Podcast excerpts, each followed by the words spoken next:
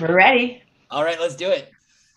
So we're going live, and we are very live and alive and excited. We are here on Thursday, another Data on Kubernetes live stream. And I shouldn't say another Data on Kubernetes live stream. Interesting that this is live stream number 95, and the title has a number 99 in it with a little bit of a Jay Z kind of reference.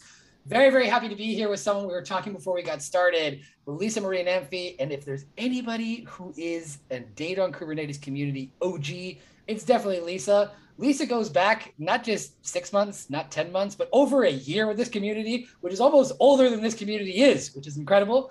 Um, so, anyway, very nice to have Lisa from Cockroach DB with us and also joined by Michelle, who's going to be kind of driving this talk for us. And this talk is uh, very much influenced by a report that Michelle's been working on or has, has completed, interviewing a bunch of different folks, DevOps and architects, about their kind of challenges and experiences running data intensive workloads on Kubernetes. So very excited about that. And also uh, happy to share this link here in the chat. The Data on Kubernetes community has also recently completed a report. It's interesting to see some of the findings that we might have in common. But anyway, we'll get into all that later. Of course, you also know that we've got our DOK Day coming up next week on Tuesday. I'm actually flying to California to tomorrow, very, very early. Um, but if you haven't signed up for that already, we've got about 3,000 people who have, so you can do that very easily. You've got the link right there. That's pretty much all I got to say about that. Lisa, very nice to have you with us again. Michelle, welcome. Lisa, could you just start out giving us a little bit of background about who you are, and then we can jump to Michelle? Yeah, thank you, Bart. And I would also like to take a moment to welcome anybody that's joining us through the Cloud Native Containers user group, the one that um, that John and I have been running for oh my gosh, almost 10 years now. Um, wasn't always Cloud Native Containers. It was OpenStack. It was Kubernetes. It was a whole bunch of things. Um, so I, many of you know me through the SF Bay uh, cloud native community that I've been in for so many years.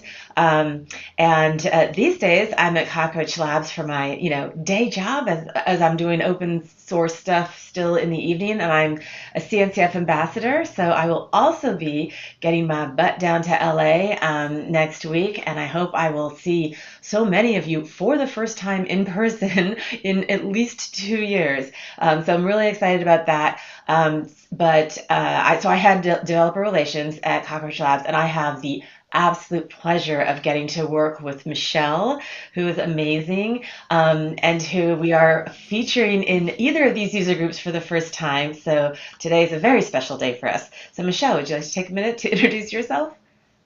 Hi, everybody. I am a senior technical content writer for Cockroach. I'm also a front end developer by training, and I do open source in my also abundant free time in the evenings, which is like this big, but still and I'm super happy to be here today. As I put in my bio, um, front ender, but Kubernetes curious. Oh, very, very good. That's good. Well, you're in a very good place then. Um, so, Michelle, can you just tell us, give us a little bit of background? We saw this in the meetup description about how this kind of went about. What was the impetus? You know, what really got this whole, you know, need to study what you took a look at? What got what got all that started? So we've reached a point with Kubernetes where we basically know how it works and how to work with it. So, you know, everybody was like head down for a long time because it's pretty complex and the ecosystem had to develop quite a bit anyway. So, but now we can like actually like lift our heads up and look around and wonder how are other people working with it. So, if you go and look for how to work with Kubernetes, you can find tons of resources, obviously but how like how is kubernetes being used? There's very little out there. So we were wondering that at cockroach um, our partners over at red hat were wondering the same thing. So we decided to do this very targeted survey. So we mainly talked to systems architects and some pretty high level you know project managers so less like boots on the ground developers and engineers as much as the people who are like evolved at more of a strategic and planning level. And that's really cool with the DOK survey because that's much more talking to like everyday, like sleeves rolled up people actually down in there working in it. But um, I would like to say too that out of the 200 companies we talked to, which were primarily very large corporations, um, like global, like the Fortune Global 1000, mm-hmm. um, out of all of the people we talked to, I had something I was going to say after that and I completely forgot. That's all good. That's part of the magic of doing things live. That's what makes these things fun. So you were I can't hear you. you. Oh, sorry. No, no, you can't. No, can I, you? I can. Yeah, you can. Okay. Yeah. So, what Uh-oh. is it? we have we have different things going on here. Uh, Michelle, can you hear me now?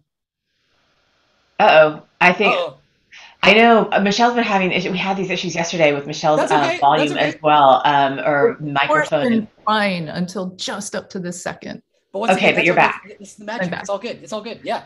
Um, so, uh, Michelle, you were explaining that you talked to 200 primarily large corporations, most of which belong to uh, the Fortune uh, 1000. And in terms of the profile of the folks that you were talking to, like you said, some some pretty high level folks. Contrasting, you know, the the DOK um, research report that came out, where there was a mixture of different profiles. Uh, 500 different people were interviewed, some CTOs, some CIOs, and some engineers. And then you were going to lead on to something after that.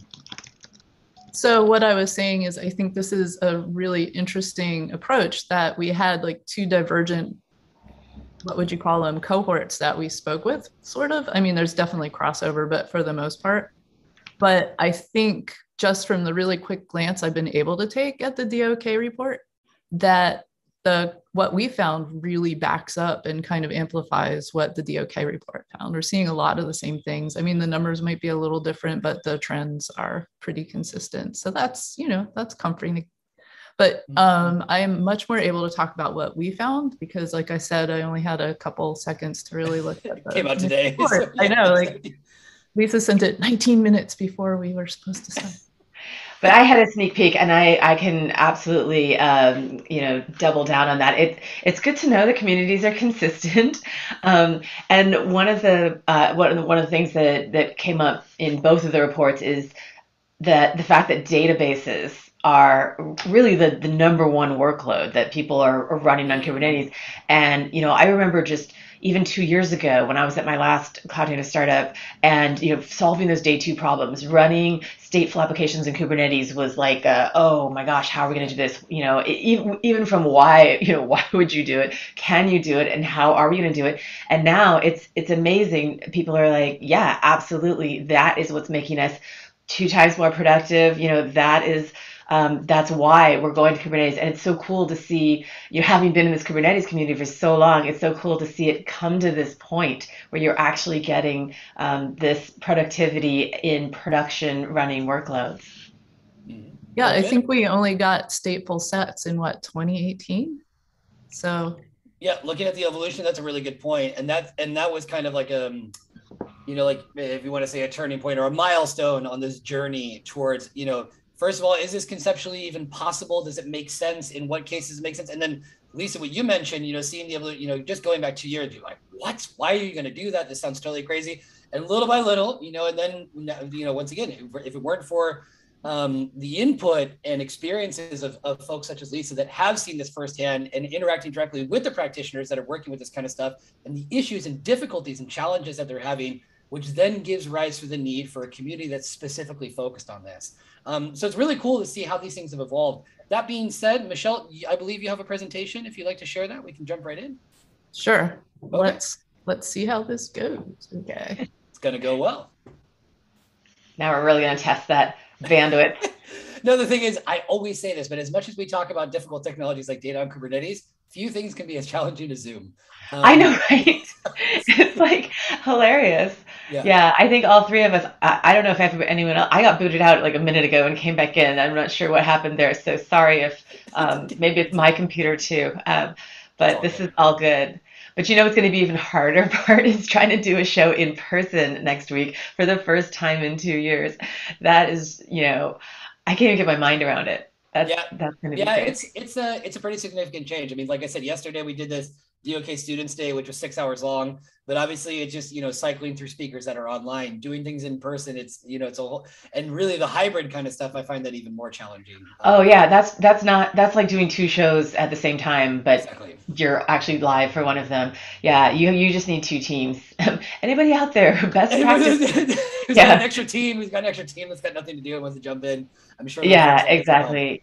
You have to do that, which is good because there's still travel restrictions and there's still people who, you know, can't go places. And so, you know, that's that's how we're supporting this one as well. But we just did uh, Jamstack Conf yesterday and It was, I don't know if you heard about the great power outage in San Francisco. Mhm. Um, an entire city block went down, and of course, it was where they were broadcasting the conference from. So they had to like boomerang it out to their guy in England who's like sitting in this dark room and he's emceeing the conference from there.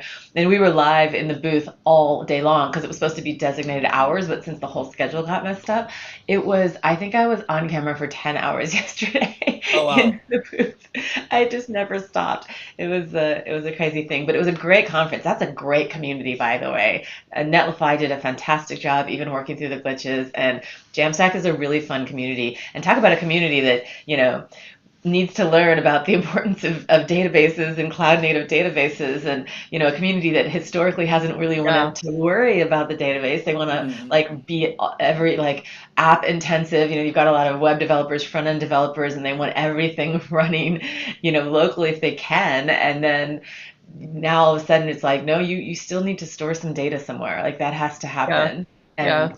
we think we're a good fit for that Just in case everybody's wondering, definitely a good fit. Awesome. So, all right, Michelle, do you want to uh, share that screen? I will share my screen. I am. Yeah. Um, this is the first time I've ever done this, so That's okay. if First it time gets everything. weird. That's okay. Okay, and then if it doesn't work i think i have your deck as well Yeah, we can always Okay. swap in or out. That's totally fine too. are you looking at my deck? Um, I can be. I Yeah. was What are you guys seeing right now? Oh no, we're just. see- I, I don't see you. see. Hey, you look great. So that yeah, that's that's that's fine. yeah, we should just we should just go with that. I just look. Okay, Okay. yeah, yeah, Lisa, if you want to share your screen, go for it. I will. Okay, that, now. oh, it looks like Michelle. yeah. Oh Would no, you no, share your Michelle- screen and, and then I can talk through it, so I don't have to worry about stumbling. That's totally fine. the- Yeah, Yeah, that's fine. but you. So you are sharing now. Um, So yeah, Michelle, you, there should be a, just a red button that says stop share. There you go. Good job. Awesome. Okay. So now I have to figure out how to do this. So you go ahead and talk talk through your first talking point while I figure this out. Right, Sorry, right. everybody. We're um, you'd think we would have the Zoom thing down by now, but uh, we don't. But let me share. I'm going to share this. It's all good. Well, we started out by talking about just um, why we did the survey. Oh, there we go. yeah. And then um, what I really wanted to do with this survey was definitely drill down as far as we could into workloads because workloads really tell the story of how Kubernetes is being used day by day to just really get stuff done. Because, you know, at the end of the day, Kubernetes is just a platform for getting applications built and deployed. So I guess it's no surprise that 94% of everybody we talk to is using Kubernetes in production. And um, what we did then was ask them exactly like what's your permutation there. So we are able to see that they are running either like there was this really weird split. So 80% of the people who are running Kubernetes are running like either a big number 15 or more workloads or a small number is like one to five workloads. So there was just this big split. Everybody else is running like somewhere in between but that was just a scattered handful. Basically it's either or. So big you know go big or stay small. So it was really interesting to see what that was because it was really consistent when we get into some of our other results. We saw a similar split that's related to this and we were trying to figure out what that would mean. So the hypotheses we kind of came up with was that it's like a it's like an adoption journey i guess. Companies are likely to start off with a small number of applications or services on kubernetes when they're just getting started because they need to establish that comfort level working with any kind of complexities especially if they're fairly new to distributed applications in general. But once they're successful adding more workloads is pretty easy so they're able to grow pretty quickly. Um, but then it also like why would they skip mostly from very small to very large i think that would be what happens is people are like hey let's put everything on this is cool so like all of a sudden they're running a bunch but at a certain point once you really get pretty you know good at day-to-day operations you're like wow, maybe this is too much. And so maybe what we see is like an emerging economy of scale. So as they gain familiarity and efficiency, they're like they realize they can consolidate things and kind of like go back down again. So we didn't actually expect this. Of course, this is the first time we ever did this survey. So next time we do it, we want to frame the questions in a way so that we can understand if you know how long you've been doing this and like at what point have you changed numbers if you've changed numbers because i would really like to confirm that this is kind of an adoption journey like you start small you go big and then eventually maybe you come back around to small again so i would definitely be interested in hearing from anybody who's watching today that might have done this and have some thoughts about it okay next one yeah and bart i can't see the um question, so you'll have to if oh, there's no, no, yeah, don't worry, don't worry, definitely will. Okay, sorry, I'm trying to forward the slides. Did that work? Yep, good job. So after we talked about how many workloads are you running, we asked like, how are you running them? Like, what kind of teams have you got? So um, the big result here was if 94% are running Kubernetes in production, 95% of those running Kubernetes in production are doing it in house. Like only 5% are using managed services, which kind of surprised me at first. But when I stepped back and thought we were talking to some very large companies, you know, they're the ones that have got the deep tech bench and can actually pretty much be hands on with it. But this is the other split I was talking about. So it's the type of teams that are doing this. It's pretty much evenly split between a dedicated DevOps or SRE team running everything or that they've spread the responsibility out among a bunch of different teams. So if we go to the next slide, there we go. So you can see that 43% um, of the people are doing cross-functional teams and then everybody else, there were actually six people we talked to who had a dedicated team of one person. I bet that one person is very busy all the time. I thought that was funny. I don't know why. And then um, of the people who have dedicated teams, the most of the teams are actually about two to 10 people. And then um, slightly fewer than that is 10 or more. And again, that really breaks down to company size that pretty much correlated to the bigger the company, the bigger the team, which totally makes sense. What didn't correlate, though, interestingly, was cross functional versus dedicated.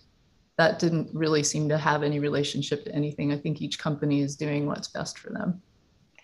You know, I think this would also be a good time to talk about when I see that a dedicated team of one, I'm thinking like, you know, woman or man in a garage with a dog. The one is probably the dog, right? So, you know, are we interviewing mom and pop shops here? Are we did we mostly talk to startups or did we talk to large enterprises? I think this will be a good time to talk about who we surveyed.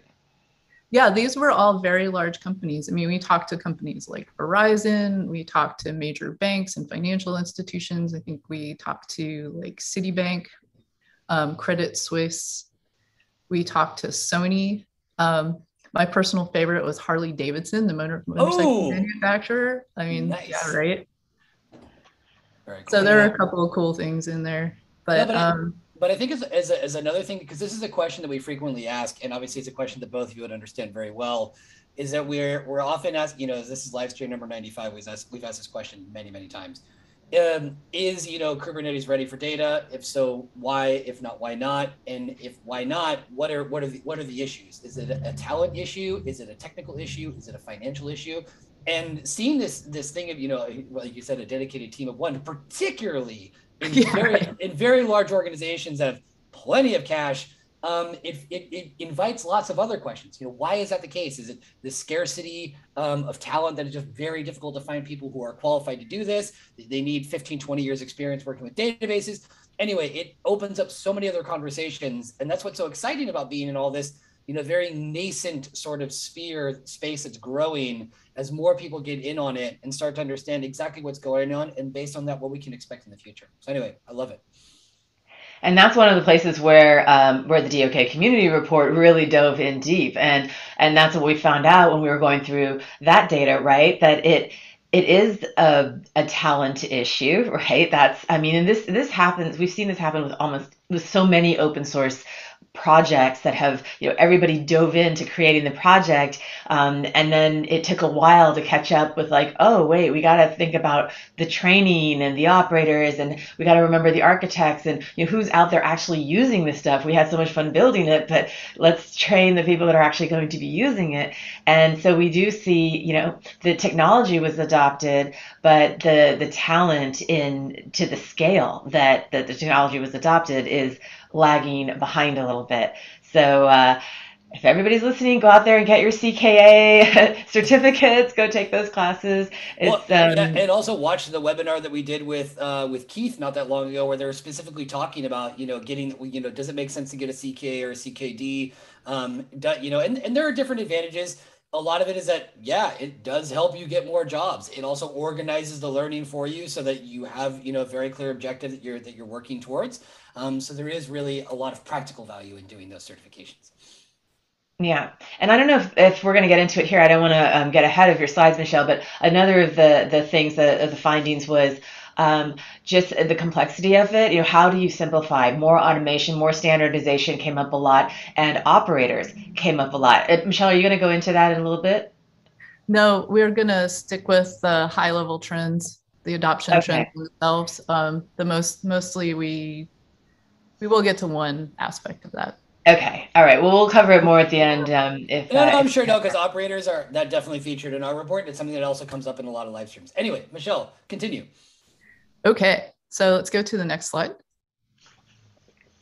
So this is where we took the two things we saw, the two different splits, and combined them just to see how that would play out. Like, what would that tell us? So we've got the nearly 50 50 split between small versus um, triple the size workloads, like less than five or more than 15. And then there's the same 50 50 split with the type of teams operating the workloads, um, either dedicated SRE or you know, SRE DevOps or the cross functional. So if you look at the chart, and I don't want to get too bogged down in this, and we've got um, the link at the end, and we'll drop it in the chat too so that you can go and like geek out on the numbers yourself if you're finding this particularly fascinating. Um, but what we found out is that the distribution of responsibilities, whether it's dedicated DevOps SRE team or cross functional teams, is the same. It doesn't matter if they're running just a handful or a bunch. And that was the thing I was talking about. We'd like to drill down into better next time. We just didn't construct the survey in a way that gives us insight into this because we certainly weren't expecting it. So, I mean, for those running their own in-house teams, um, which is 54%, the number of workloads we could tell directly correlates to the size of their team. And you know, it makes sense. Like smaller loads equals a smaller dedicated team, larger loads equals a larger dedicated team. But it's telling that the majority are cross-functional teams. And that makes sense when you think about it, because you know, like anybody actually working in a cloud native way using Kubernetes for everything, not just data, is already comfortable with um, build run teams that can handle responsibilities, each one for their service. So they don't need the dedicated if they don't want to have that. I mean, I imagine the biggest companies probably have both because they can have anything they want, but does anybody have any questions about this? No, like you said, once again, you know, the cost factor it is one factor, but isn't really the only one, particularly considering it's organizations that you know can snap their fingers and pretty much make anything happen.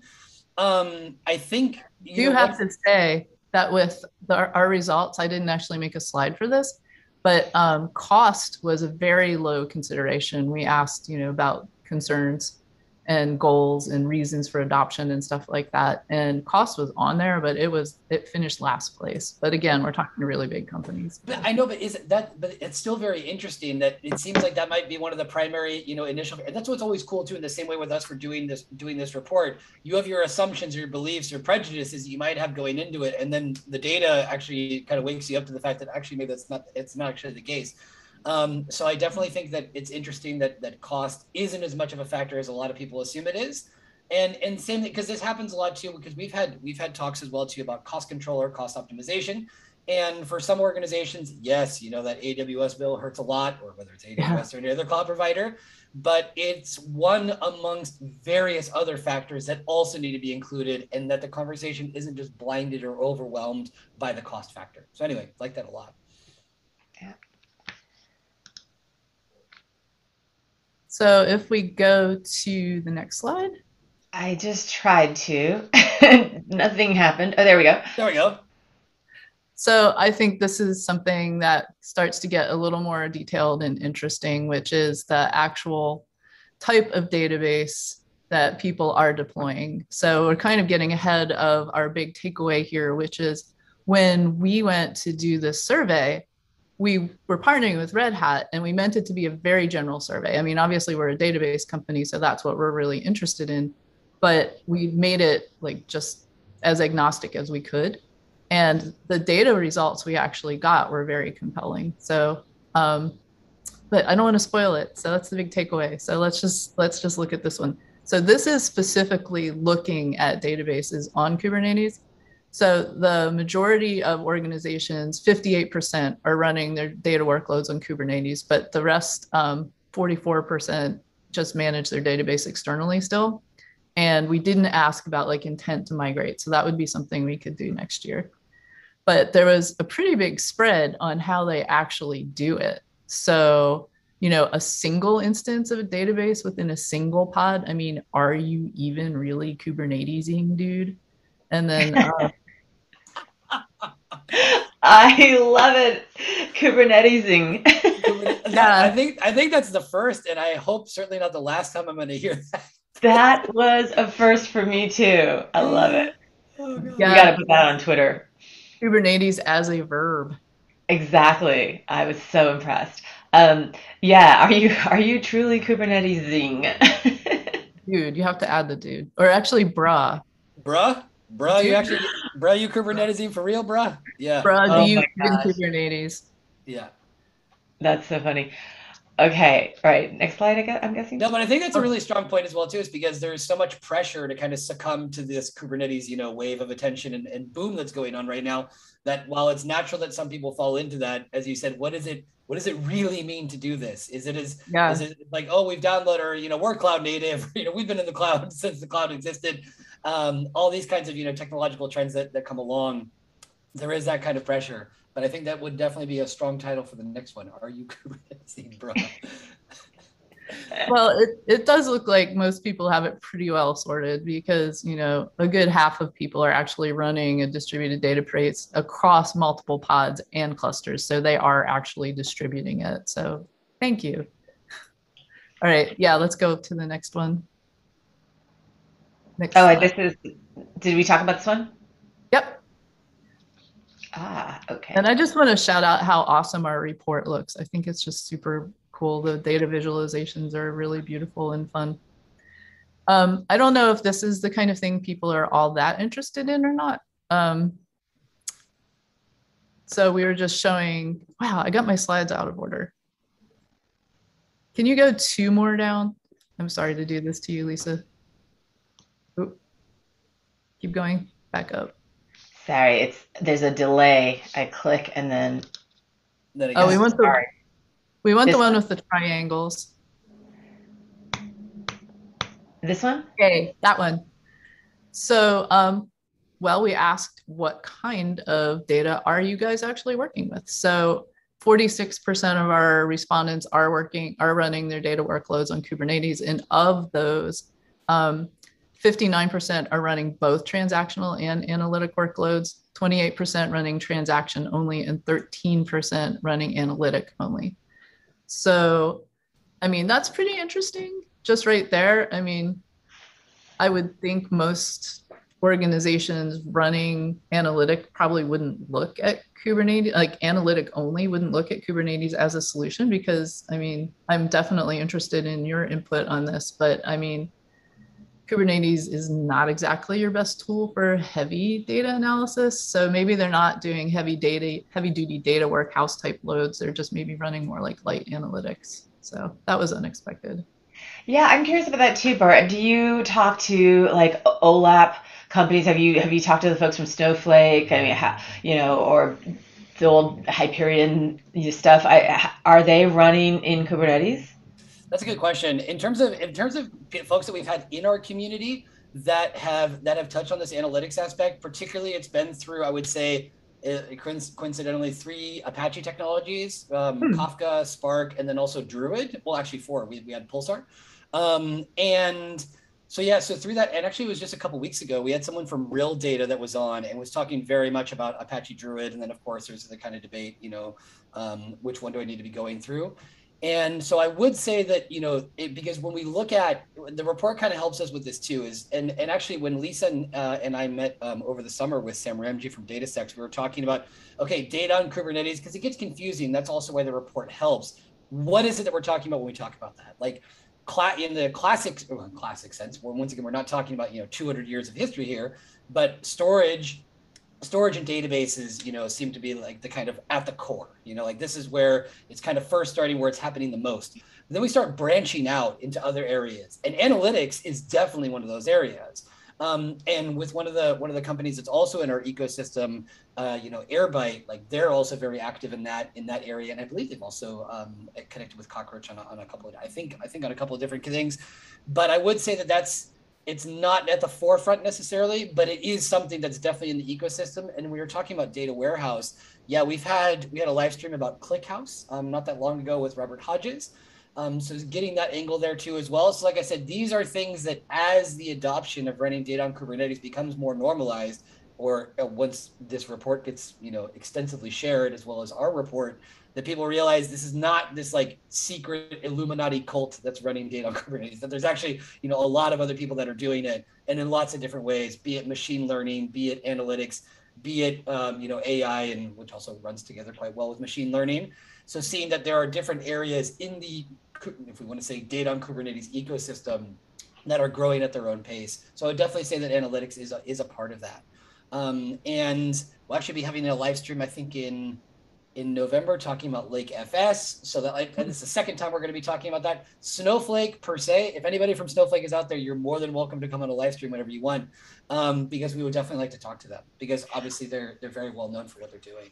Yeah, I'd be really curious. Um, I'll come co-host that one with you. I'd be really curious to talk to them it. as well. yeah, do it. Cool, cool. All right. I think this. Oh my gosh. That's okay. It's I'm, part of the magic. I'm ah. Stretching the ability of my little laptop here, or maybe it's that. Oh my gosh! Sorry.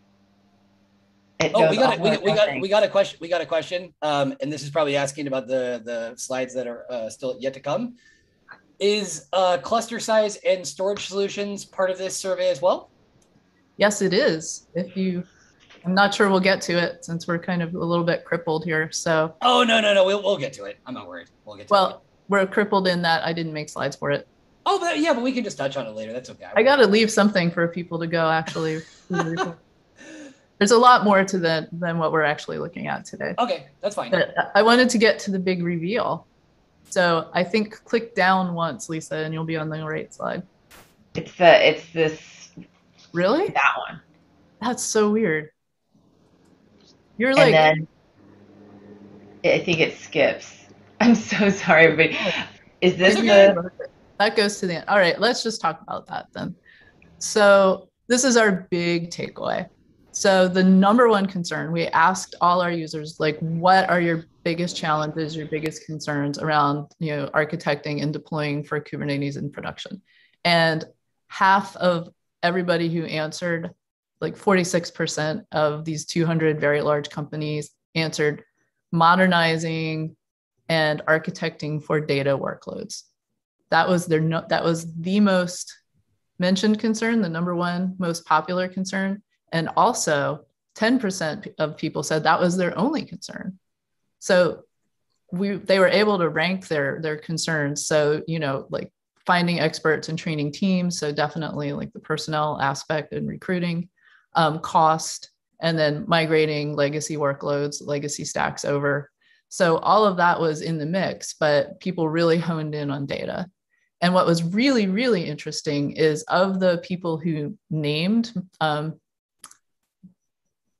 architecting for data, none of them named migrating complex legacy workloads.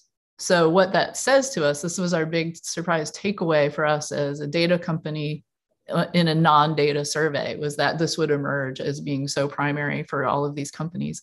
But what that says, if you like step back and consider all of these things together, is that of everybody we talk to, a full 25% or one out of four companies have already gotten comfortable in the application layer. You know, they're running in production and they're fine and what they've done is they've they've identified their transactional database as their bottleneck. So this is what they're looking at. This is what they're working on. This is their big focus now. So that kind of goes back to our whole point of having the survey, which is like we figured out how to work with Kubernetes, but like what to do with it is still how to best use it is still emerging. And that's a question I have for you, Bart, actually. And Lisa, you probably have some thoughts on this.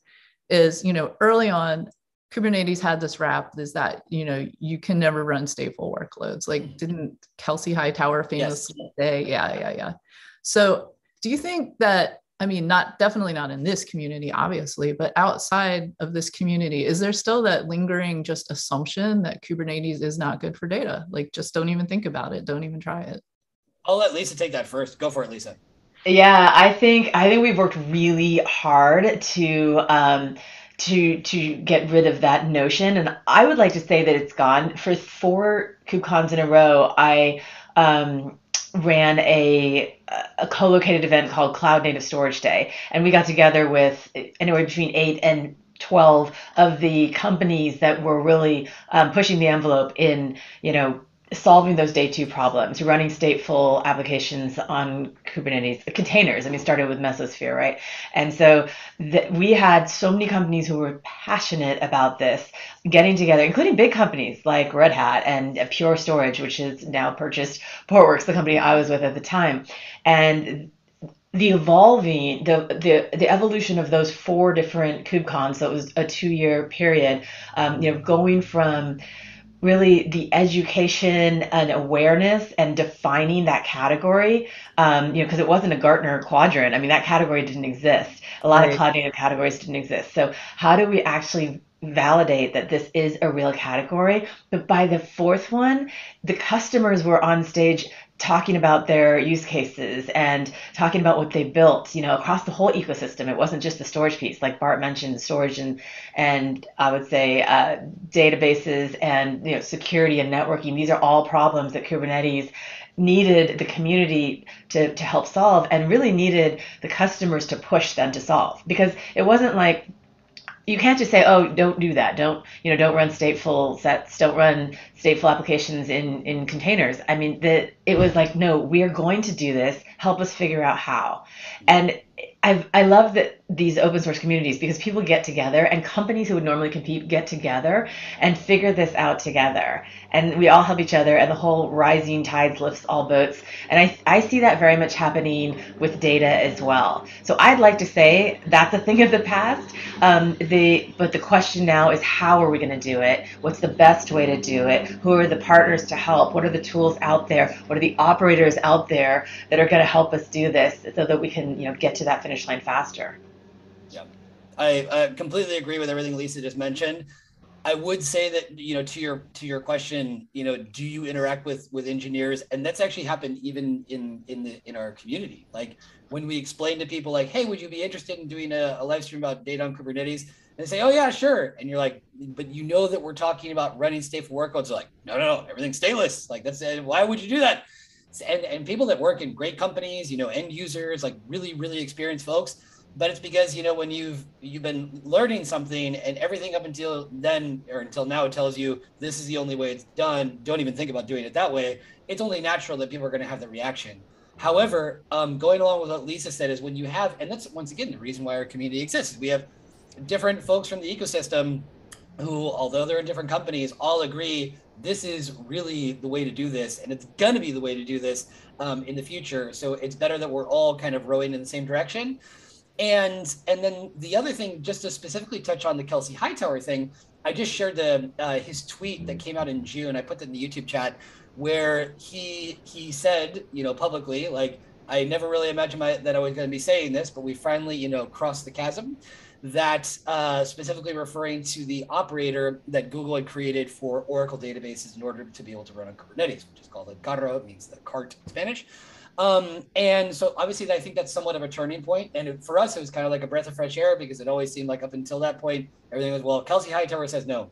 and, and, and, so and and and the thing is he's worked very hard and he has very good reasons you know he's done his homework and, and written books and, and been, been very active and so because of that, actually, in the DOK day next week, we have a panel with uh, someone from Oracle, with Rick Vasquez, one of our community members, um, and then also someone from um, from PlanetScale that are addressing this specific topic. And also, once again, not only is that you know is Kubernetes ready for for data, but are you know operators is that the the only or should that be the primary answer to this uh, challenge? or will there be other kind of deeper integrations that will be going on so that it's not just going to be so operator focused going back to your point earlier michelle about you know the sort of army of one building an operator takes time and resources. And so for the, for a company that is a cost. And not not just in terms of money but in terms of time the time they're spending on that they can't spend on other things. So you have to really evaluate like does it make sense for us to build our own operator or should we be thinking about other kinds of solutions? So anyway the debate is still kind of there, but I feel that I feel much, I feel a lot of comfort knowing that um, folks like uh, yourselves at Cockroach Labs, as well as the other companies that are participating in the data on Kubernetes community, that together we share this goal in common. I think it's uh, it's it's becoming less of a, a, sort of lonely opinion to have, knowing that you're you're being you know well protected and, and, and well informed also by these organizations that are that are dealing with the stuff in their day to day. Yeah, and Bart, uh, if I can add to that, it was probably at least two years ago that I was on stage with um, one of my favorite. He was a customer at the time, NIO, the uh, the autonomous car company. Michael Richman was their um, chief architect at the time, and I was interviewing him about. He was one of the pioneers here to build something and run it, and then it was on Mesosphere, um, and then moving it over to Kubernetes. And I was having him tell his story and how he was how he was doing that for this incredible. I mean, can you imagine how much data an autonomous car, a self-driving car would have, right? I mean, so much data, right? So uh, he said, he said, Lisa, the only truly stateless application that exists is Hello World. Every application has some bit of state, right? So if you think about what we're really talking about, we have been running. I mean, there's been state in containers for a long time, right? There's there's application. So that just kind of you know was an aha moment for me, and I I've quoted that quote, and I always give Michael credit for it because it just blew my mind. But uh, it's it's really true. So don't be afraid. Run your stateful applications in containers. It'll be fine. It'll be fine. Absolutely. Very very good. Michelle, continue. That's it those are that's all I got. Oh, okay. This, oh, there's no backwards or forwards, and we go up or down, and then we find a, a mystery slide that was hidden. Um, no, that's cool. That's cool. I think the next one is um, a thank you slide that I don't know, Michelle, if you drew these things, but they're so yeah. adorable. That's lovely. That's lovely. So there you have a link, folks. If you want to check out the report in more detail, because we obviously got a sample of this, but what other kind of stuff? So we can, you know, have a little bit of a teaser. What other kind of stuff will folks find in the report? Well, we did a lot more cross comparison. Um, we looked at um, deployment options and what kind of workloads are people running on what. Like, spoiler alert, um, Amazon still owns the world. But we kind of did Google a disservice, and I want to say that out loud here. I think we called it out in the report, but just to make sure. Um, first i just didn't have my thinking hat on when i wrote that question and i conflated um, gke and anthos and should have split those out so i think people only answered yes if they were specifically using anthos which is you know obviously going to be not the majority so i think gke came in at a lower number than they would have otherwise so definitely we'll be doing that next year and we'll be doing it better so that's one thing. Um, we asked a bunch of other stuff too. We had some pretty interesting answers around multi-cloud and hybrid ad- adoption, and we had some really, really interesting stuff around serverless. So 88% of people are saying, "Yep, we are going serverless," like, and they will be by the end of the year. But you know, the way we framed that question was when we did the survey a few months ago, like by like in three months and six months, will you have you know already adopted serverless compute? And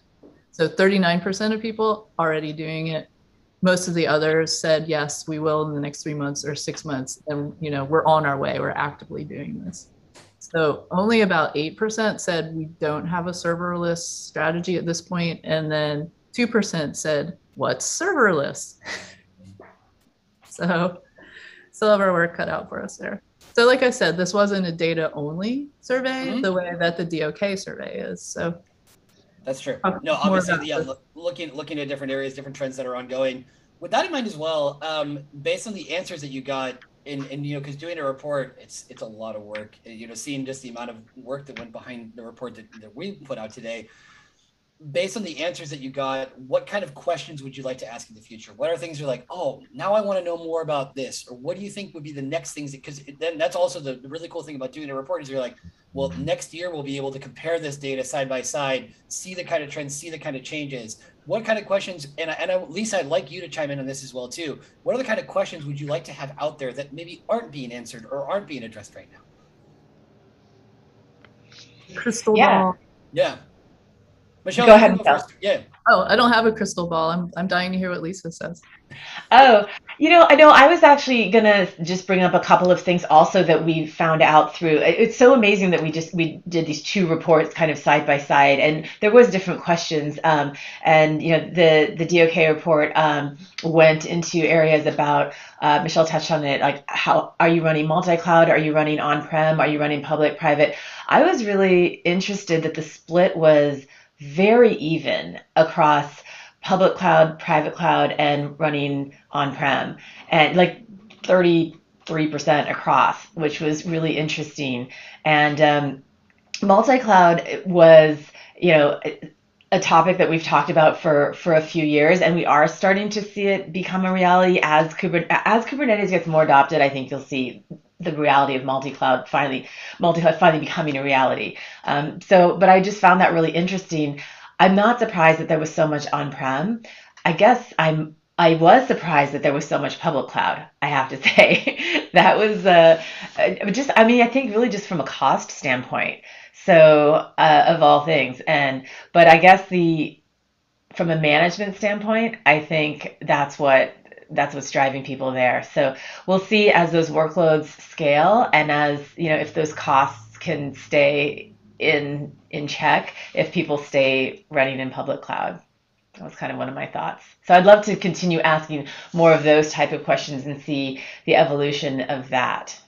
Yeah, I think it's I think that's an interesting question because it's something that I've I've asked a few times and, and I'm sure there are more there's more concrete information out there about the true adoption of multi-cloud um, it's something that I've been hearing about since I want to say 2016, 2017, um, when the company that I was working at rushed into Azure, and then all of a sudden was like, "Hey, but maybe we can start doing stuff in AWS and other places as well too." And and I'm still, and you know, because big thing we talk about in CNCF as well as DOK, avoiding vendor lock-in. So of course, it's where multi-cloud, you know, really jumps in. But I I would like to, but I think it's more as on a personal level. I just need to kind of research that a little bit more to be better informed about it. Because as as much as it's something that we hear about, I would like to know exactly who's doing it, what's working for them, what their recommendations are, um, what are the you know who are the early adopters in this, what recommendations do they have for folks that want to do the same thing, things of that nature. Um, but yeah, definitely, I definitely dig the multi-cloud thing. Um, other questions though, like um, you know, going back to this thing about operators, was there anything that came up along the way? And Lisa as well, I'd like to like your you know sort of Cockroach Labs vision on this. Um, that operators are kind of the go-to solution right now, but can we expect other kinds of solutions? And if so, what kind of solutions might they be? Any kind of comments on that? Um, so, well, that go ahead. I wasn't sure if you're asking me or Michelle, but go, go ahead, Michelle. Um, I don't I don't have in-depth enough knowledge to have like super meaningful opinions here, but it would just seem to me that, you know, you're looking at some different architecture when you're looking at a database and some of them are traditional that kind of have Kubernetes functionality bolted on top and some are architected from the beginning to just be distributed. And I would think that for a truly cloud native architecture data layer to go with your the same architecture in your application layer, you're going to have to worry less about operators to begin with, and then that would be the place where the solutions really begin to emerge to just kind of get rid of those entirely. Yeah, and just like everyone else, we, we wrote an operator for Kubernetes. Um, actually, uh, that happened over a year ago. So, um, but I thought this survey was really interesting. That a lot of the people were um, the the DOK survey. A lot of the the folks said they needed an operator, but the operators didn't exist or weren't good enough, and they were building their own. And then that's where we get back to the the resource and the talent pool issues. You know, because that, like you said, is is not necessarily an easy thing to do, but it was worth it, is what we found from from that data research. So are they scratch building operators or are they using you know, Kubebuilder? Does it I haven't had a chance to read the survey yet in that level. I don't think we drilled down and asked how they're building it. I think the question was more broad than that. Um, and just, you know, it was kind of around the the need for for yeah. running that's mine. I mean, Bart, you may have more yeah, information. Yeah, no, that. generally that, and that's also been echoed in because we've had more than a couple of live streams about operators. We also have a talk about operators in the DOK day next week, and that will also be addressed in the panel, like I said, with with uh, with the Oracle folks. So, like I said, this has been sort of the common trend there, and and there there have been different approaches, but one thing is you know how it's you know how it's being done why it's being done, and also asking, given the amount of resources that have to go into the creation of the construction of an operator, from a sustainability perspective, you know, if you know if folks leave, do we have legacy issues? Oh, yeah. Um, how are these things going to be updated over time? This is something that's come up in a fair amount of conversations as well with the folks at Percona because they've worked a fair amount on operators as well. And then there's also been talk of could there be an operator to rule operators? That came up with a company called Tessera that's also in our ecosystem. They're based in Spain and Valencia. Um, you know, could there be one operator to rule them all? But because each operator is generally so designed, tailored, uh, you know, to a, a, specific company or a specific open source project, then really having one that could possibly interact with all of them seems rather evasive, certainly at the moment. So, like I said, it's um, it's definitely I think going to be an ongoing part of the conversation obviously we don't want that to be such a dominant um, you know agent in the dok ecosystem that we once again as we were talking earlier analytics is also very exciting. There are other things that are going on too. It, does seem to be a kind of a common denominator like what about a talk about operators? Like well, we've had more than a couple but there's always room for more.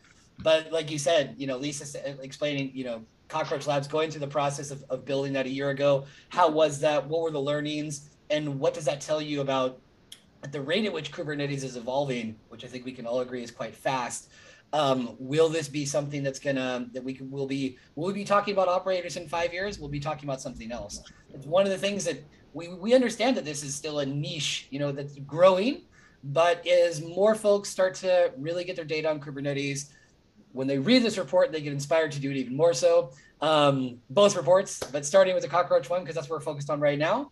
And, and I already shared the link in, in the YouTube chat if anybody wants to take a look at that. Also going to put that in the description so it's super accessible, um, easy to take a look at. But like I said, I think that um, I think it's it's just good to see the amount of attention and conversations that are going on this. Because for example, in the case of, of Cockroach Labs, Michelle, how many how many people worked on this report? Um, there were three of us. I was the main lead and author. Um, I had technical advisor, and then I had the person who like coordinated the administrative side of it. Thank you. Thank you for not making me do that. And we have to give a shout out to the graphics team. They they did oh, make no, it no. beautiful. So we'll say that a few more, but uh, yeah. You know, another question too um, that we uh, we don't really want to talk about it because we don't want to like shout out any one particular vendor or throw anyone under the rug. But I am really curious about you know roll your own versus distro and which distro and like our our operators on the the Red Hat OpenShift uh, marketplace and you know but what about rancher what about like who who's gonna really because there's some companies doing some really really cool stuff out there. And then of course i'm out here in the bay area where everybody has to run. I love how they call it vanilla kubernetes. I uh, every time someone says that i think yum i love vanilla. That sounds tasty. Um, but people like to roll their own out here. So uh, that's you know we see that happening too. And that kind of makes it a little bit more complicated because you know not every distro is right with trunk right so you've got this lag you've got this lag of features that's okay if you're a big company and you want one throat to choke and you want the support that you're going to get from going with a, a, a distribution or you don't have the expertise in house. But it's a fascinating question to me uh, to see where that's going to go, and I'm I'm just glad I'm not involved in the dis- the distro wars. We'll call them. Yeah, wow, that, yeah. that's kind of a big thing. I mean, like that's yeah. that's that's a conversation that I would say every week there are a couple of comments in our Slack where that's coming up, and like you said, Lisa, that's definitely becoming a, a kind of a contentious battleground. Yeah. And then you got to talk about standardization and, and then you get into a whole like open source argument and yeah. Yeah um, we did have one comment. I'm just i opened the report right here.